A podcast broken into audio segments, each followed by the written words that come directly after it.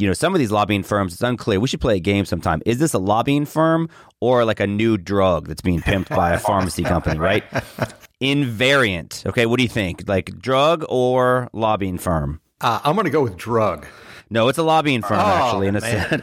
and it's run by uh, your your favorite uh, you know former Democratic connected official Heather Podesta.